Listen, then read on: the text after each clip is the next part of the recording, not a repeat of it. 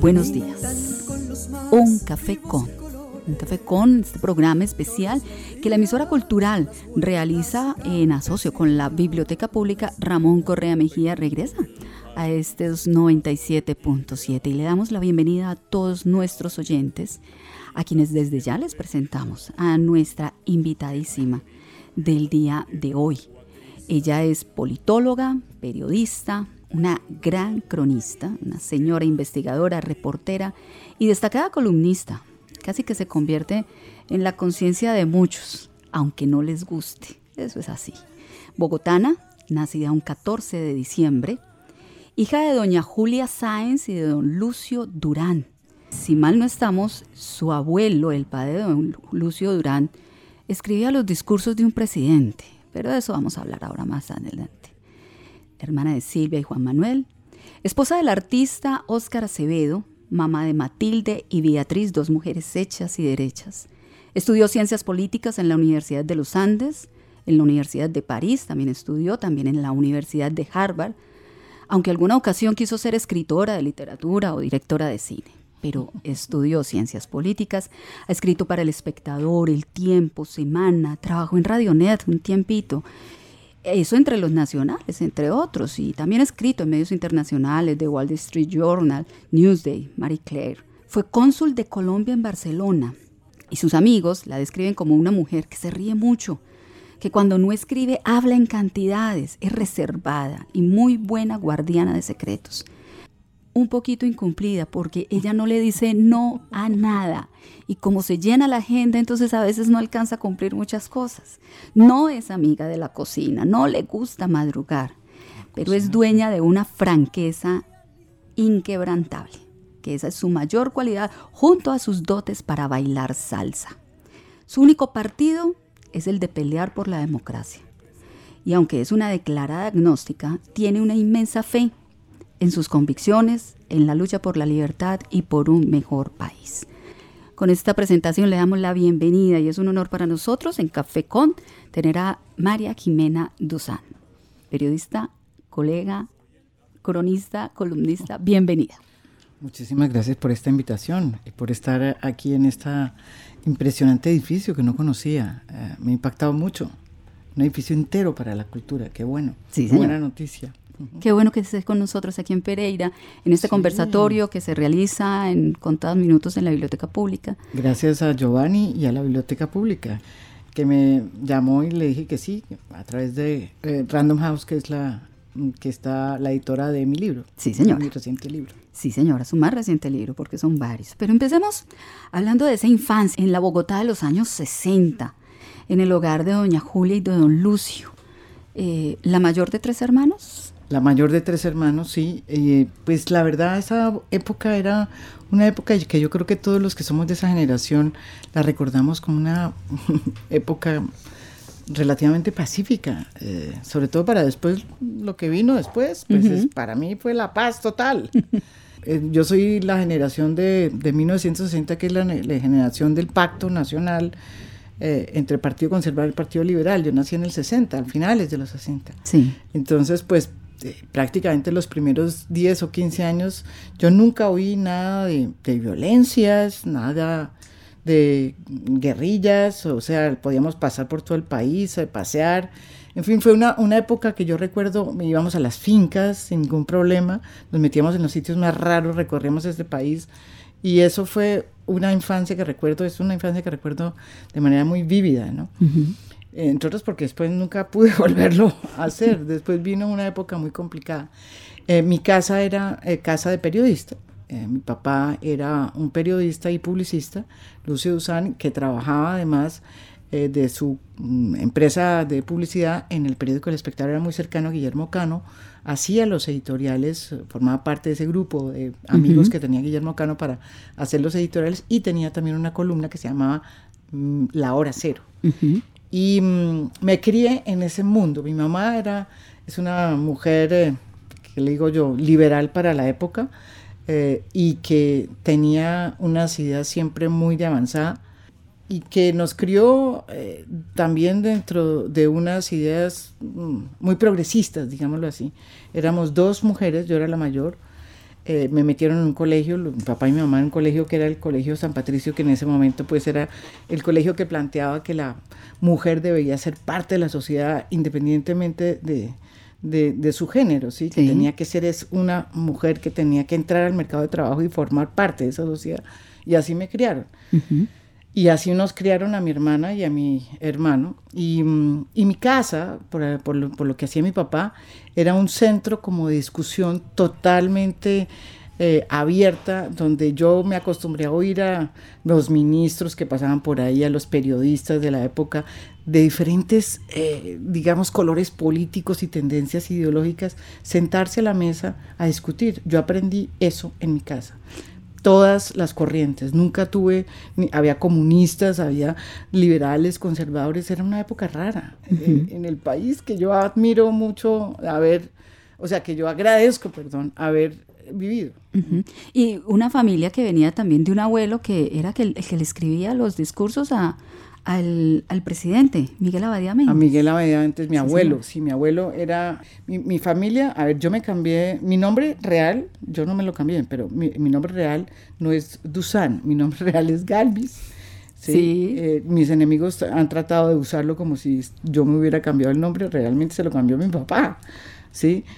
Y se lo cambia porque en la época de comienzos de la violencia, antes de la violencia, mi papá, que era una familia Galvis, de Galvis Santander, em, eh, ese, ese, digamos, ese tronco de esa familia Galvis se fue para Cúcuta y de ahí le fue de alguna manera contratado por Miguel Abadía Mández para que se fuera a Bogotá a hacerle los discursos al presidente, que era conservador. Sí. Mi papá era liberal y se enfureció con mi papá, con, mi, con el abuelo, o sea, con su papá, y un día decidió irse a la casa muy temprano, a los 16 años, y para irse de la casa y furioso y para comenzar su vida distinta, porque su padre era conservador y no quería tener un hijo liberal, en esa época eso era peor que quién sabe que era un pecado ser liberal.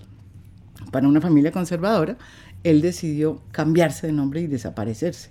Y por eso se puso Lucio Dusan. Cuando yo nací, cuando muchos años después, nací, nací yo, después nació mi, eh, mi hermana, y, eh, en el colegio, cuando yo tenía por ahí unos, que digo yo, 10, 12 años, a mí me parecía muy normal que yo me llamara Lucio, eh, que mi papá se llamara Lucio Dusan y yo me firmara María Jimena Gales, porque él no se lo había cambiado nunca en la notaría. A mí me parecía muy normal porque me habían contado este cuento y yo más o menos había entendido, pero alguien dijo en el colegio, usted es una niña natural, natural. Ah, y decía, natural, que será una niña natural. No, no, era una hija natural. Fui donde mi papá le dije, explícame qué es una hija natural. Y mi papá dijo, inmediatamente nos vamos a la notaria y cambiamos su nombre. Y todos nos, nos puso Dusan. Dusan. Por eso yo soy María Jimena Dusan y no María Jimena Gales. María Jimena Dusan, que estudió siempre en Bogotá, como lo acaba de decir, con su familia, y que eh, muy temprano, precisamente por este ambiente en el que se cría con sus hermanos, con sus padres en la casa, muy temprano empieza a incursionar en este mundo del periodismo. 16 años, ¿eso es cierto? Sí, cuando el papá se muere. Sí, escribió una carta a su papá que a don Guillermo Cano le encantó en el espectador y la publicó. Sí, imagínese, yo todos los días me acostumbré que Guillermo Cano llamaba como a las seis y media de la, mañana, yo le contestaba, le pasaba el teléfono a mi papá, que ellos discutieran qué editorial o los temas de la editorial que iban a escribir. Y cuando mi papá se murió, que se murió de una muerte natural, de cáncer, muy rápidamente, como a los 60 años, eh, yo escribí parte de esos recuerdos que tenía de esos encuentros que siempre hacíamos con Guillermo. Además, los sábados siempre nos íbamos allá a entregar la columna y entonces yo veía eh, todo el movimiento de una sala de redacción y de cómo se ponía en práctica, digamos, la puesta de un periódico. Eh, y, entonces conté todo eso y se lo entregué, pero pues, pues, entregué un artículo ahí, pero no era, no era ni siquiera un artículo, era un recuerdo a Guillermo Cano. Y Guillermo Cano no me dijo nada y a los dos días salió a seis coles en El Espectador. Entonces, don Gabriel, que era el papá, el patriarca del Espectador, digamos, en ese momento me llamó y me dijo, a ver, ¿usted cuántos años tiene? Me dijo, chinita, chinita. Me dijo, yo pues yo tengo 16, ni siquiera. Eh, me dijo, pues a ver, insista, a ver, voy a ver una cosa, voy a hacer un experimento con usted. Haga una columna, eh, coja tres temas y me la manda. Yo veré si la publico. Ajá. Yo no dije nada, yo escribí la peor columna de todas, que es una vaina que se había muerto Mao, no sé qué, imagínense. Y eso, escribí la peor columna de todas. 16 años, yo escasamente no había estado entrando al a, la, a, la, universidad y resulta que como a los que 10 días apareció esa columna en el mismo sitio donde aparecía la columna de mi papá que se llamaba La Hora Cero. Y entonces don Gabriel, mi hora cero. Mi hora cero. Y así comencé yo a los 16 años. La columnista más joven del país. Pero a su vez, Guillermo Cano me dijo, no, no, no, venga, usted tiene que aprender desde cero todo este oficio. Entonces yo entré a la Universidad de los Andes a hacer eh, ciencia política y por, y, de, y, por la mañana, así por, y entraba al periódico, sí, mientras, y simultáneamente iba al periódico, tenía mi oficina, mi, pues mi, mi pupitre de redactora, y empecé a hacer la redacción de todo y cubrí todas las fuentes como de, de, reportera desde abajo hacia arriba. Pero es que a mí me cuenta un pajarito que usted tuvo un privilegio de tener su pupitre, como lo dice, al pie del escritorio de don Guillermo Cano. O sea, nada más ni nada menos. Era, realmente me quedaba al pie de otra persona que me ayudó mucho. Guillermo Cano quedaba como allá en un sitio como a tres, mm, digamos como a dos metros, pero la que me quedaba al lado es otra mujer que me ayudó mucho y todos eran mayores, mucho mayores que yo, que es la casica, Consuelo Araujo Molina, que la matan, la asesinan. Después las FARC, ¿verdad? Cuando ella estaba ya de, de, había salido pues de su época de periodismo. Eh, y ella me enseñó mucho también de periodismo, porque era, era una época impresionante del espectador. Guillermo Cano por un lado, pero estaban toda una cantidad de reporteros increíbles y una unidad investigativa impresionante, liderada por Guillermo Cano, pero también con personas tan impresionantes como la casica, que para mí fue, o sea, yo aprendí el otro mundo, el mundo de la costa, el mundo del vallenato, aprendí vallenato, aprendí, eh, eh, eh, o sea, porque la casica colonizó Bogotá con vallenato. Sí, no sé, las fiestas que hacíamos, yo aprendí a conocer realmente el vallenato y su esencia y su naturaleza a través de los, las historias de, de, Consuelo, de, la, de, la casica.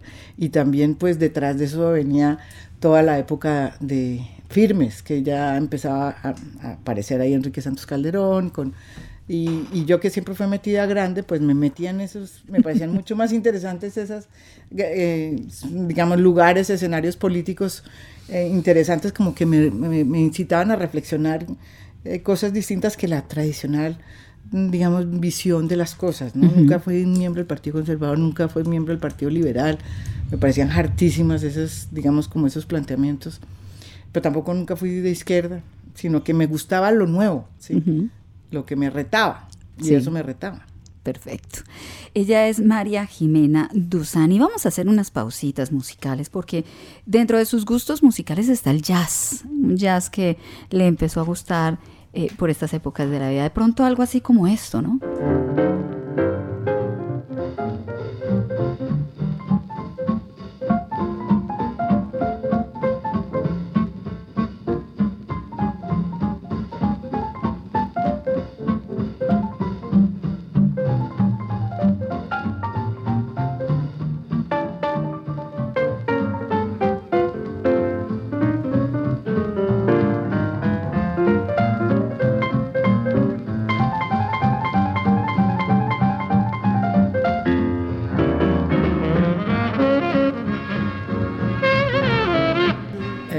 Bueno, me gusta muchísimo, tanto que me casé con un jazzista. Sí.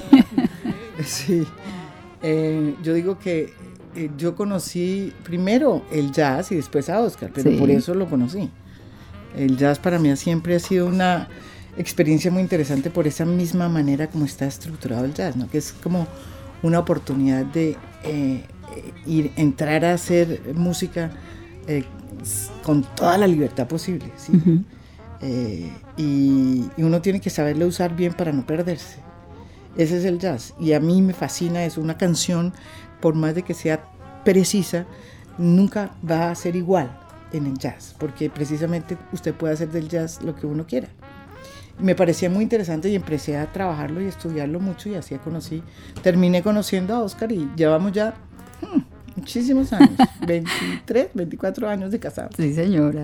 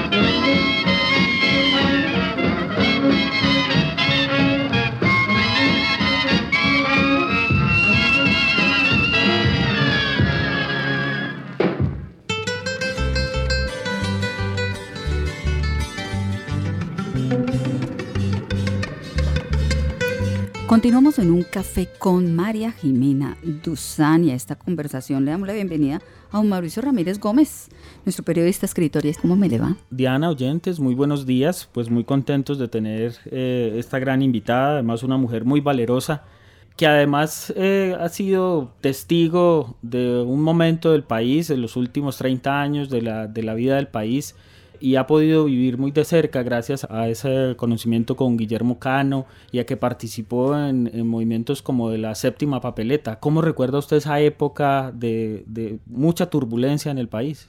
No, esa época fue muy difícil porque fue un momento en que poco a poco empezamos a darnos cuenta cuáles eran las dimensiones, eh, cuáles eran las dimensiones del enemigo al que nos estábamos enfrentando nosotros no sabíamos en el espectador qué, eh, qué era realmente lo que estaba afuera. Pensábamos que cuando salíamos al país a investigar, como nos eh, impartía las órdenes Guillermo Cano, pues era para salir a investigar qué estaba pasando con el M19. Yo fui, por ejemplo, por cuenta de Guillermo Cano, a una de las pocas entrevistas que tuvo eh, el jefe del el M19, que Bateman Cañón, en la selva eh, duré un mes y medio allá porque iba para una semana y me tocó quedarme por cuenta de la guerra que ya había en el sur.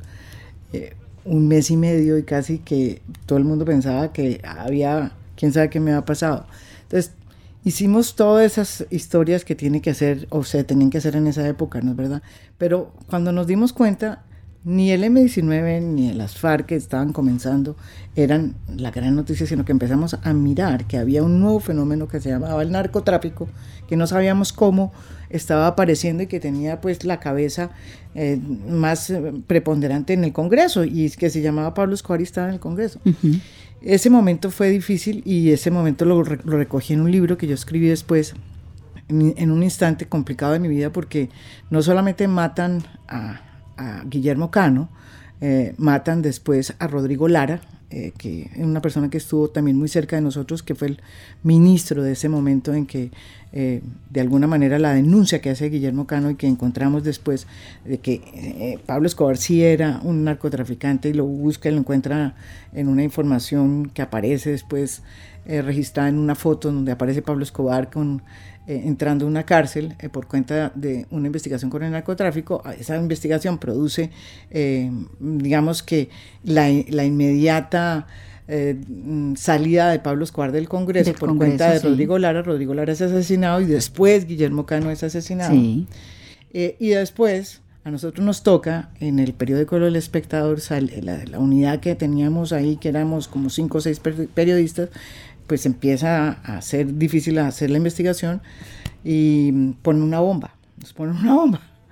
Eh, la bomba realmente nos, nos, nos, asusta a todos mucho, nos toca salirnos del país. Y cuando yo llego finalmente a Nueva York, en ese momento que estaba llegando me llaman y me dicen que mi hermana fue asesinada. Entonces en esa circunstancia, esto es 1990, imagínense, yo tengo, soy joven y, o sea, y en escasos cinco o seis años, el mundo cambió. Nuestro mundo cambió. Pero no solo a mí, a muchísima gente. Yo me acostumbré a mirar cantidad de gente, o sea, sentir que cantidad de gente que ya no estaba conmigo y se había ido no por problemas de, sí, de cáncer o, de problemas naturales, sino porque le habían pegado un tiro, ¿sí? Eso fue realmente impactante y esa es la historia de mi generación. Es una historia de, de una generación que quedó marcada por la presencia abrupta de la violencia que cegó la vida de las personas que estaban cerca de uno. ¿sí? Uno es un súper... Yo soy una sobreviviente, casi que me considero de esa manera. Además porque también hubo un atentado al frente de su casa. Ah, pero eso fue antes, imagínense. Una bomba estalló en mi casa.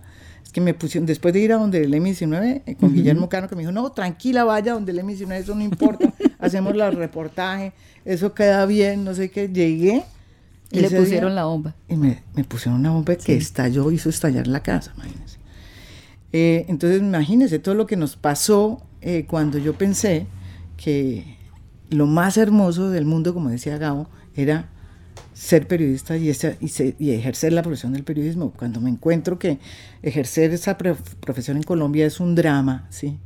Es, es, es, y además es sinónimo de, de muerte, de dolor, de sangre, pues para mí es un impacto muy grande y, ¿Y qué hago? Pues como hicimos muchos de mi generación, tratar de seguir entendiendo y todavía hoy yo todos los libros que escribo son en esa dirección, tratando de entender qué nos pasó, por qué nos pasó y, y si eso ha tenido todavía eh, impacto en todo lo que nos está pasando ahora. Eh, yo por eso digo que todos los libros que he escrito son los mismos. son el mismo libro. Pero además usted tuvo la posibilidad de, de, conocer y de ver salir casi que corriendo del país a, a Gabriel García Márquez. ¿Qué le aprendió usted a Gabriel García Márquez? ¿Cómo lo conoció? ¿Qué, qué lecciones? Porque es que imagínese, conocer a Gabo, estar con él, aprender de él, en ese momento en que está pasando todas esta cantidad de cosas. No, entonces, claro, que, y, ya respondo tu pregunta porque va unida la, la que me hiciste inicialmente, a, eh, Mauricio. Eh, ¿Qué sentí yo cuando me llegó 1991, que es la constitución del 91? Imagínense, todo lo que nos había pasado a nosotros, eh, pensábamos realmente esa generación pensaba que lo único que podía salvar a Colombia de una guerra era una apertura democrática, porque sabíamos que esto, imagínense, a mí me tocó el Palacio de Justicia, ¿sí? es que el Palacio de Justicia, todo lo que vino, la bomba del, la bomba del DAS, la bomba del periódico, la muerte de Guillermo Cano, la muerte de mi hermana, la muerte de miles de periodistas, la muerte de miles de magistrados, ¿sí? Entonces llegamos al 91 pensando, esto es lo que hay que hacer porque este país no aguanta más, hay que abrir esta, eh, digamos, esta sociedad tan cerrada, sistema político cerrado, y fuimos eh, en ese sentido eh, muy activos en ese tema. A mí me tocó irme del país, entonces no fui tan activa en, la, lo de la séptima papeleta, pero ¿qué pasó?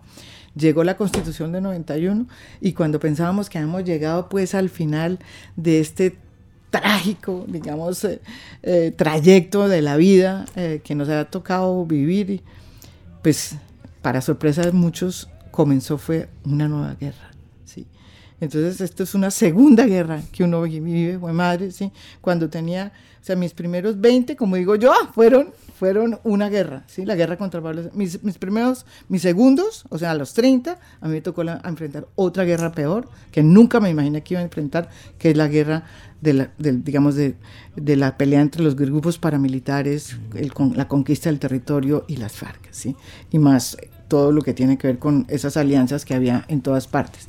Y para contestarle de nuevo la pregunta de Mauricio, en la mitad Gao, que insistía en que, eh, y eso lo cuento yo en un libro que, que, que hicimos para la fundación, que se llama Gabo Periodista, eh, eh, lo cuento con una anécdota. Yo, eh, Gabo en ese momento le tocó también, fue víctima de este país. el gobierno del presidente Turbay en ese momento lo consideró que él era un prácticamente un auxiliador de la guerrilla y, y, lo iba a coger y lo iba a meter preso. Gabo supo y entonces le tocó irse antes en un avión y se fue para nunca más volver, por lo menos durante tres años, por fuera. Yo llego a La Habana, ¿sí? Y Guillermo Cano me dice, váyase a La Habana porque yo quiero que le diga a Gabo que haga un artículo sobre los 70 años del espectador que iba a cumplir, ¿sí? Llego yo a La Habana, invitada por Gabo al festival de, de, La Habana que él hacía, y Gabo me dice, le pregunto yo, oye, Guillermo Cano te manda a decir que por favor hagas un, una historia sobre el espectador, porque son 70 años del espectador. Me, me, me mira y me dice, ¿estás loca? Si en ese país cualquier cosa que uno dice, eh, por cualquier cosa que uno dice, lo matan. ¿Yo qué me voy a meter en ese país donde ni siquiera me dejan volver? Yo no escribo nada. Y así pasó esta historia hasta que tres días después me llama Gabo, eh, yo estaba saliendo de una película, me dijo, vente ya para acá. Entro yo a la casa, donde yo también me estaba quedando. Gabo lloraba, Mercedes lloraba, mataron a Guillermo Cano. Y Gabo quedó tan sorprendido, yo también tan sorprendida de que a mí me pareció una exageración lo que Gabo había dicho. Me dijo, viste que este es un país de mierda, decía, con perdón, perdón por las... Y, y, yo creo que el dolor, por el dolor, pues todos quedamos un poco estupefactos. Yo no sabía qué decir, no sabía qué hacer. Lo, lo cierto es que yo nunca más le volví a pedir a, a, a Gabo que me hiciera nada, ni nadie en el, los canos dijo nada. Y lo más impresionante de todo es que faltando como una semana para los 70 años del espectador, Gabo mandó un perfil de Guillermo, Guillermo Cano, que está publicado en el libro Gabo Periodista, que sí, que es impresionantemente impactante. Porque está escrito con el dolor del amigo, ¿sí? que perdió y también con el dolor de, de, un país, del país. Del país y además de una persona que estaba exilada. O sea, en ese momento Gabo lo habían sacado de su país, ¿sí? Entonces yo creo que ese es uno de los documentos más interesantes porque más que un perfil es como un momento de Gabo de, que, que llega a, realmente a través de este episodio que, horrible, dantesco, que es la muerte y el asesinato de Guillermo Cano, logra transmitir ese dolor que, que sentía Gabo en ese momento, que es el dolor que siente y sentimos muchos en ese momento. Y ese es el, el recuerdo que tengo yo de Gabo. Gabo es una persona muy presente, digamos, en mi desarrollo periodístico. En, esos, en esas épocas siempre estuvo ahí y, yo le agradecí mucho porque siempre, siempre tenía él, eh, digamos, el interés de él sobre el país era, era, era impresionante y siempre quería que, que este país parara la guerra. ¿Y hablaban sobre literatura? Mucho, hablábamos muchísimo. Él, yo tenía la fortuna de estar como en ese grupo de jóvenes que él había cogido y los eh, en París sobre todo porque yo después me fui a París con él ellos ellos estuvieron allá y yo me fui a París Enrique Santos también con su familia y él empezaba a hacer su columna en el espectador y hablábamos muchísimo de, de literatura de lo que le gustaba de, por ejemplo toda la literatura americana que él decía que que para él, él, decía siempre que la, la, literatura americana era lo que realmente lo había motivado a escribir Cien años de soledad eh, y, no tanto los, los, los grandes, eh, digamos, eh, escritores europeos. Y reivindicaba muchísimo la literatura mm, americana, norteamericana sobre todo. Y, la, y, digamos, si se, se, sabía, pero sobre todo, ¿sabe qué hablábamos? Era un gran poeta, Gabo. Gabo hacía, tenía una memoria impresionante y se, y se acordaba de, digamos, tenía poemas sabía poemas que uno no se imagina que existían, ¿no? Que eran, yo creo que eran como, eh, en un momento todo el mundo pensó, oiga, ¿será que es que Gao existe? y es el, el, el, Gao de las vallenatos es el mismo Gao de la literatura, porque los, los poemas que, que traía eh, eran poemas que además se los había, digamos, se los sabía totalmente bien, eran casi que una canción vallenata. Y, y, tenía un grupo de amigos que se lo sabían, ¿sí? Entonces, que eran todos bogotanos. Entonces, cada uno traía un poema y, se lo, y los otros le, se, lo, digamos, lo, se lo repetían y con, con, la memoria que todos tenían y terminaban casi que haciendo nuevas estrofas. Y, es, y ese, ese juego yo lo vi muchas veces, ¿sí? En las casas de, de los amigos de Gonzalo Mayarino, por ejemplo, en las casas de Fernando Gómez, ¿sí? Eh, que eran eh, donde se reunían ellos y empezaban cada uno con un poema distinto y Gabo traía estos poemas que parecían cantantes, eh, o sea, una canción vallenata del maestro Escalona. Sí, Todos decíamos que el maestro Escalona no existía como compositor, sino que era, que era Gabo, eso era lo que decían. sí, señor. Vaya uno a saber, pero, pero era un, un, un un poeta, a él le gustaba mucho la poesía, fíjese lo que es la vida. Y precisamente de esos viajes a Cuba, usted se trajo un gusto por una música como esta.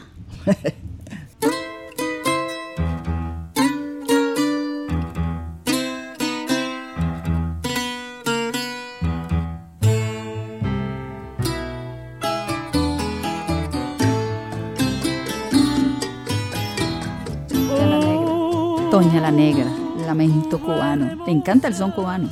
Me fascina, sí. Cuando estuve ahora que me tocó volver mucho a La Habana porque pues estaba el proceso de paz ahí, entonces iba cada mes.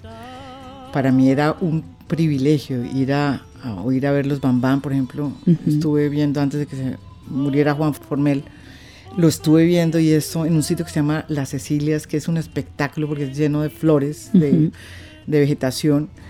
Em, y y realmente Cuba sí, su música es algo que siempre nos, a mí me fascina, pues el bolero cubano que también tiene su, sí. que es muy distinto al bolero mexicano. Sí, total. Eh, pero es, es, es, para mí eso es uno de los sitios que hay todavía en La Habana, son realmente unos un privilegio para la gente que le gusta eh, la música cubana. Habrá que volver a las Cecilias.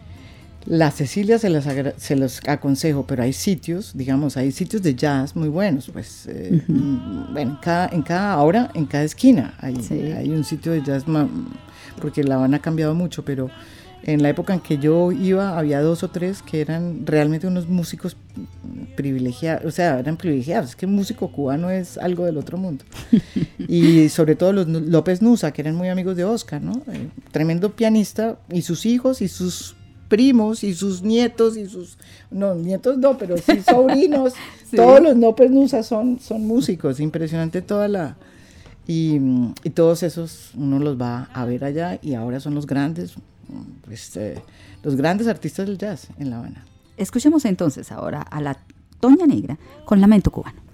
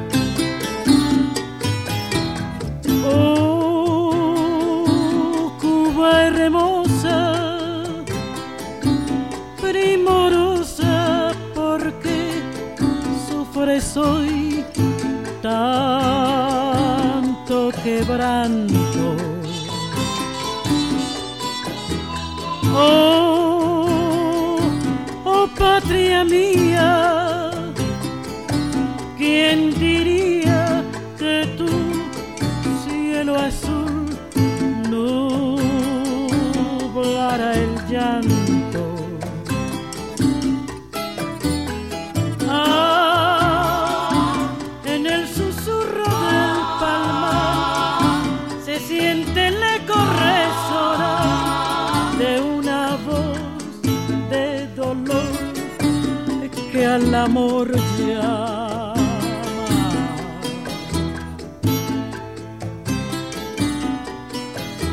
Ah, al contemplar tu ardiente sol, tu campo lleno de verdor, pienso en el tiempo aquel en que fue Cuba.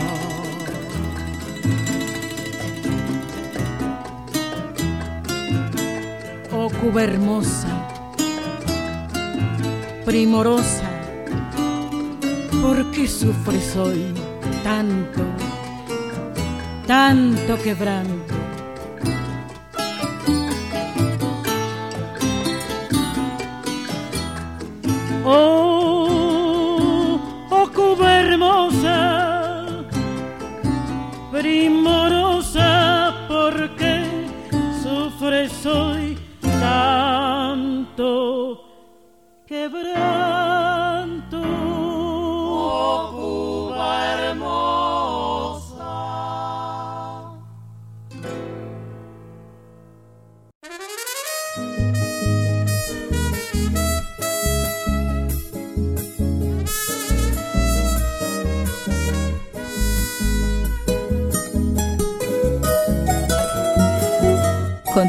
En este café con María Jimena Duzán.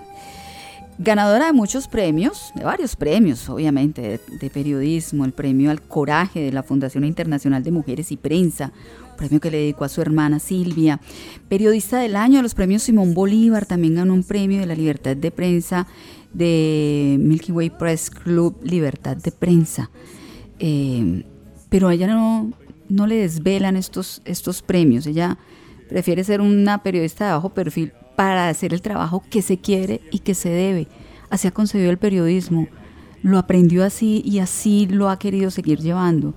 Un buen periodista es un buen ciudadano, según ella, pero, pero definitivamente el periodismo se debe hacer como se tiene que hacer, no buscando protagonismo, sino buscando premios, sino buscando nada de esto, sino siempre buscar la verdad.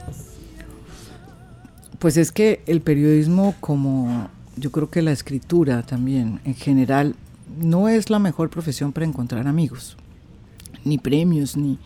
O sea, los premios vienen porque tienen que venir, pero... Pero sobre todo el periodismo no es una profesión donde uno encuentra amigos o gana amigos. El periodismo no es así. Es un periodismo solitario como lo es, es una, como lo es también la, escritura, la literatura y la persona que escribe. Yo digo que yo soy las dos cosas. Yo, yo en el fondo he sido una periodista que es, que, que, es escritora también. ¿Por qué lo digo? Porque, porque la capacidad, digamos, el periodismo no solamente es ese momento, de la posibilidad de capturar un momento, sino que yo creo que también el papel del periodismo es, va más allá. ¿sí? Yo creo que el papel del periodismo, como pasa en muchos otros países como Estados Unidos o Europa, eh, es la capacidad también de explicarle a la gente qué pasa más allá de ese momento. ¿sí?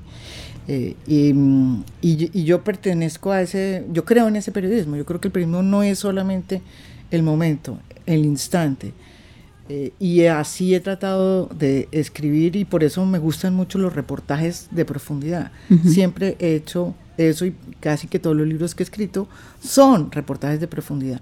Pero sobre todo el último hice un intento por mezclar una cosa que se llama reportaje y novela negra.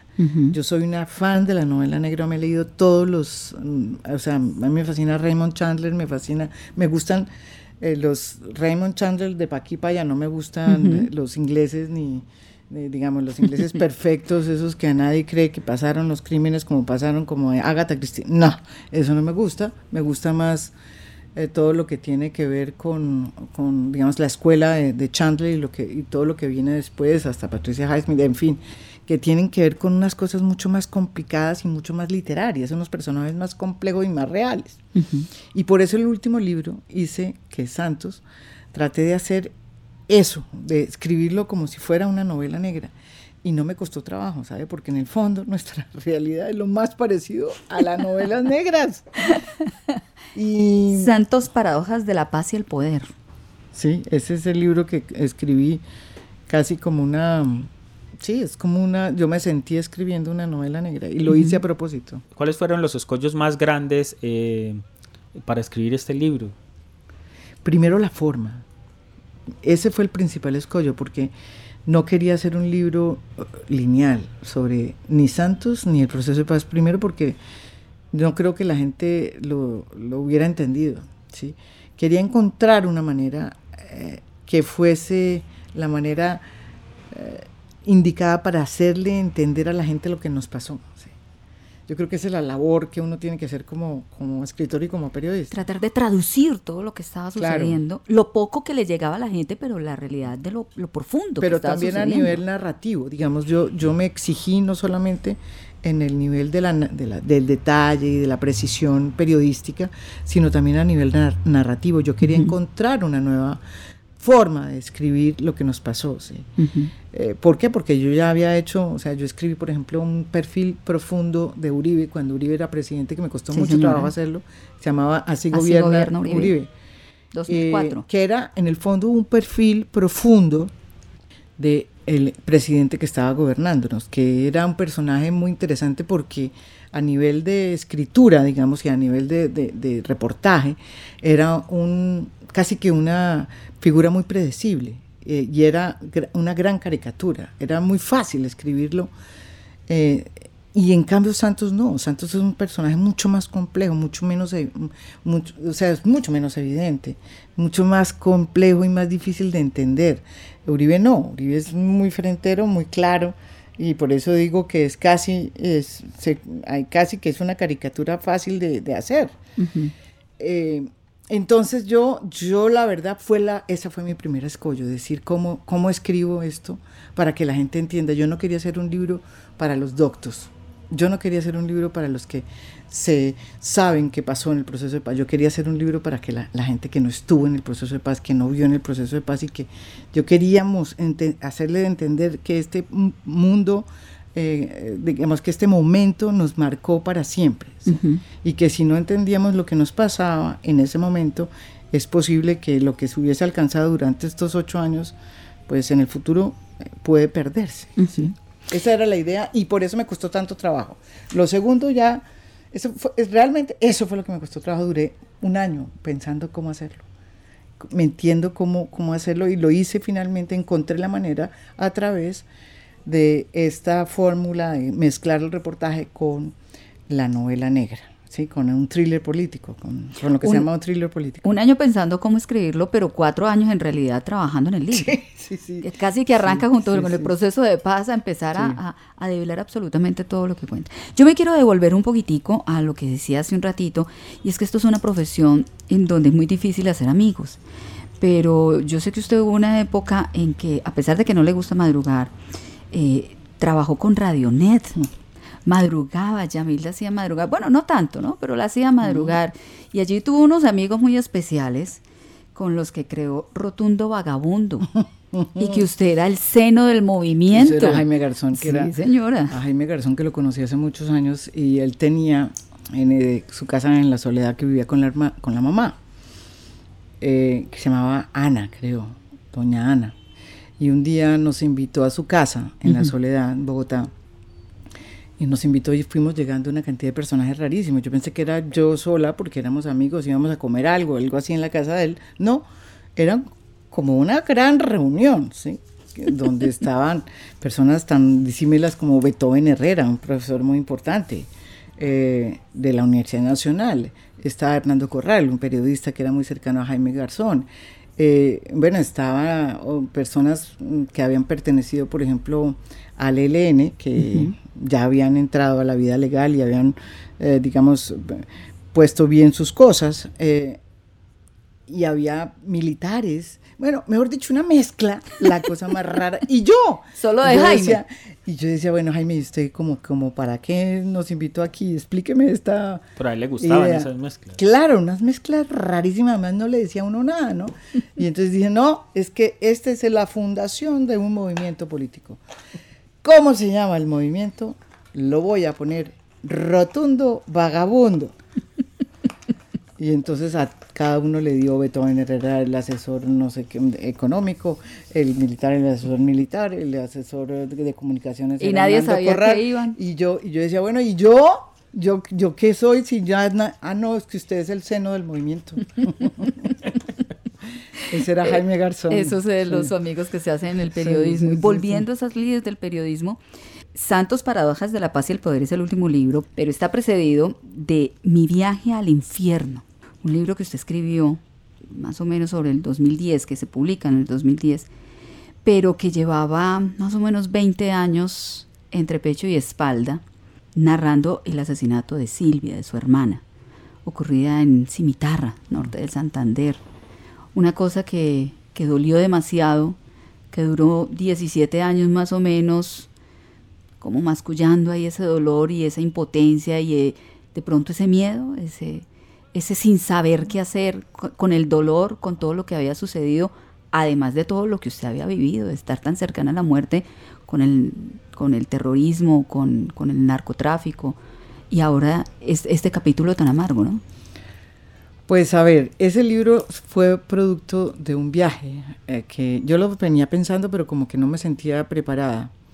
Porque las víctimas en Colombia eh, tenemos ese problema, como nunca habíamos sido reconocidas, eh, eh, el, efecto que se produce en las víctimas que no han tenido justicia, que ven que nada funciona, es, es de paralización de las cosas, que es la parálisis, la parálisis de todo.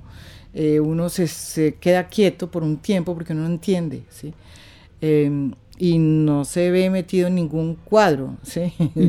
no había posibilidad de caber en ninguna foto, ¿sí?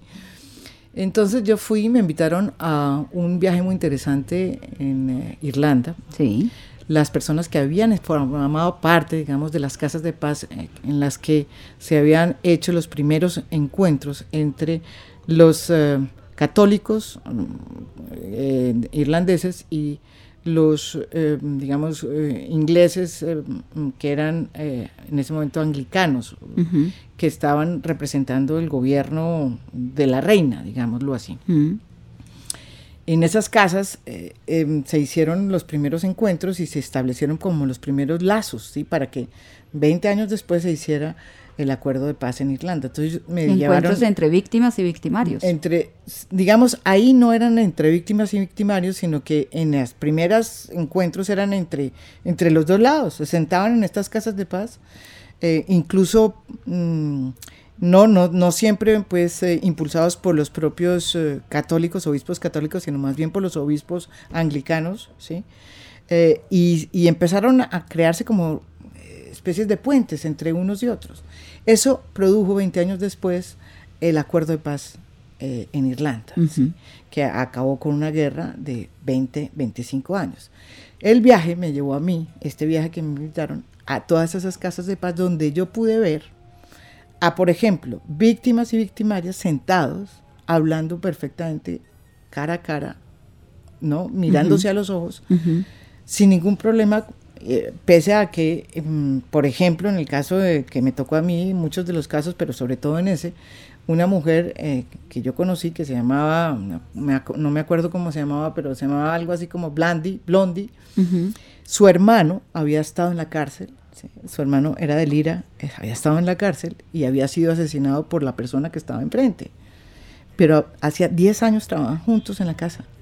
En la casa de paz, hacía 10 años trabajaban juntos. Me impresionó la manera como se trataban, la manera como se tenían esta empatía, que es la palabra que yo aprendí. La empatía, es que es la capacidad de sentir el dolor del otro Ahí aprendí, yo no soy católica, apostólica romana, soy más bien agnóstica, no más bien no, soy agnóstica. Entonces, claro, a ellos les sirvió la religión para poder lograr esa empatía, para poder lograr esa reconciliación y ese perdón. Yo que no soy, yo soy una agnóstica, yo tenía que encontrar una manera distinta para poder hacer ese proceso. Y ella dice, en ese momento, me pregunta, ¿tú ya hiciste el viaje? Entonces le dije, ¿cuál viaje? Me dijo, el viaje. Y es que todas las víctimas en Irlanda hicieron un viaje, que es el viaje al interior de uno, ¿sí?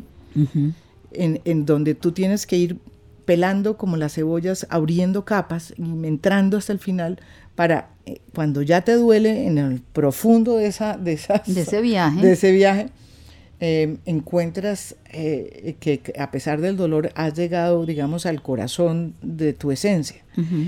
¿Por qué? Porque es la única manera de entender qué es lo que te pasó. Cuando 20 años de guerra no haya eh, solución en la justicia y tú te tienes que sentar con el otro que te mató tu hermano, ¿sí? pues tienes que aprender a reconocer en el otro cierta humanidad. Y la única manera es haciendo un viaje.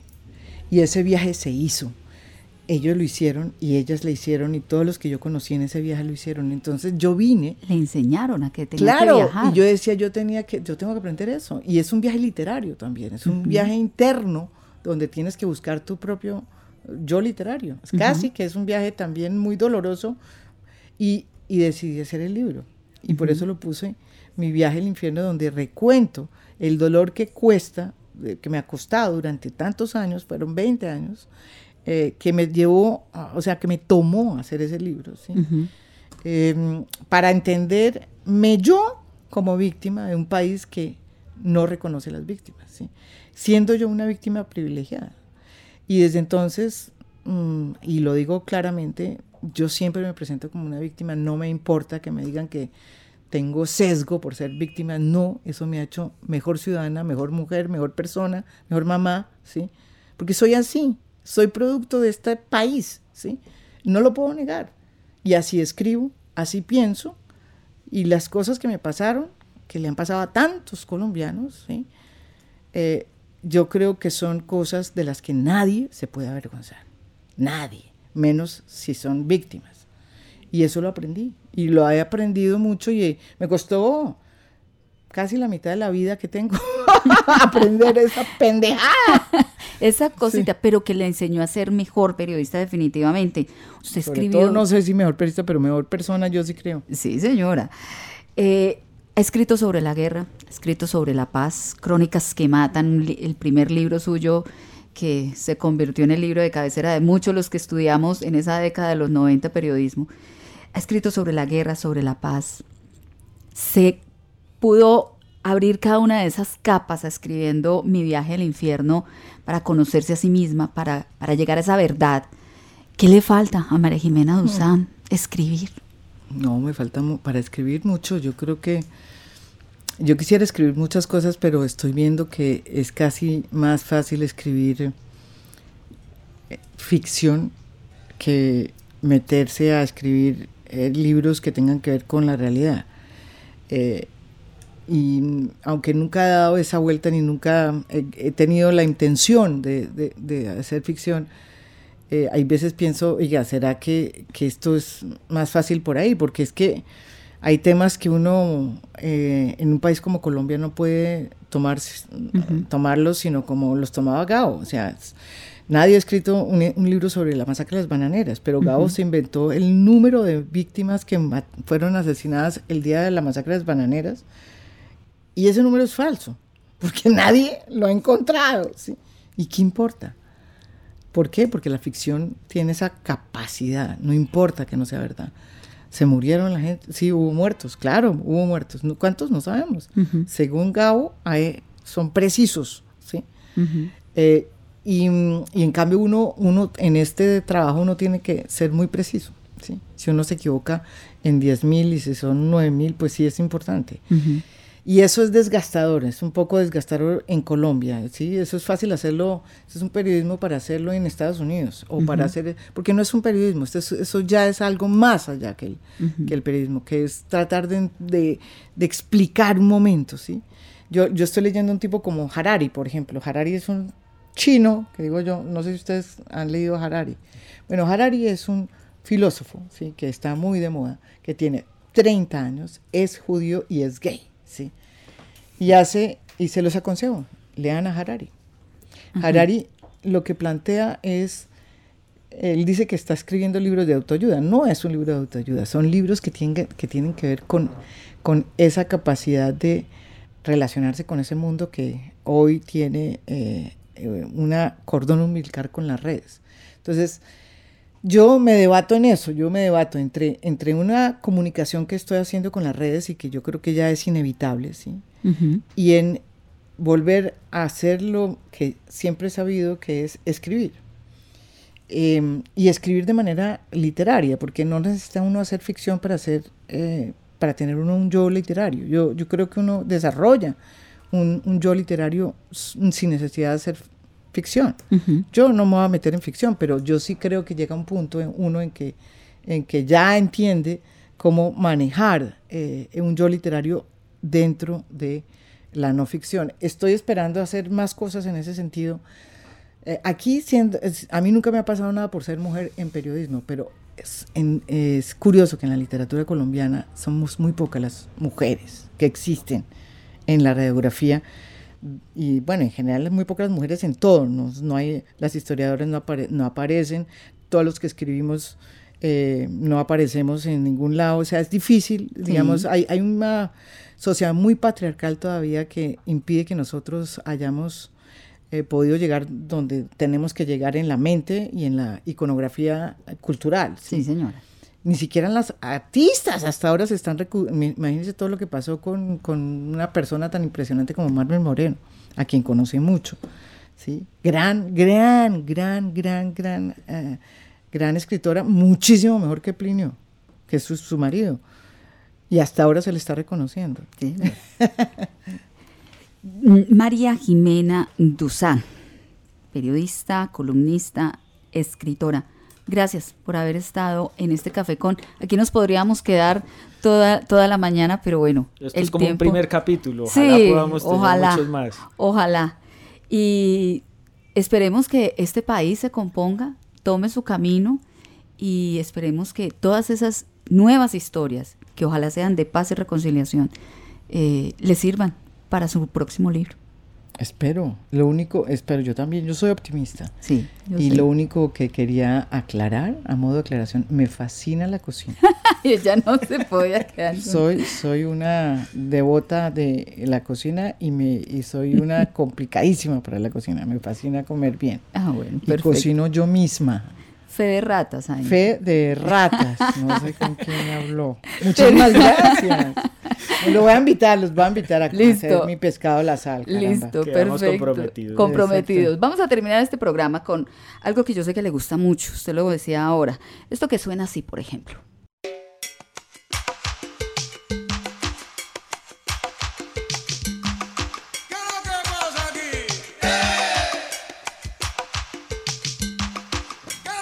Los bambán.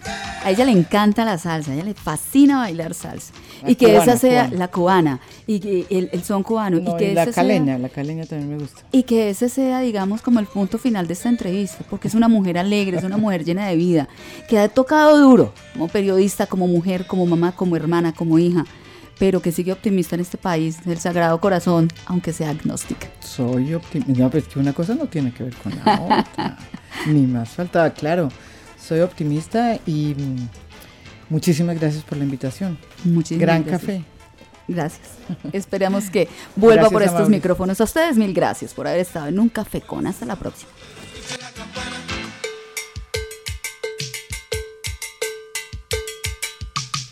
y que sigue el movimiento cogido de las manos. Dime si te gusta lo que está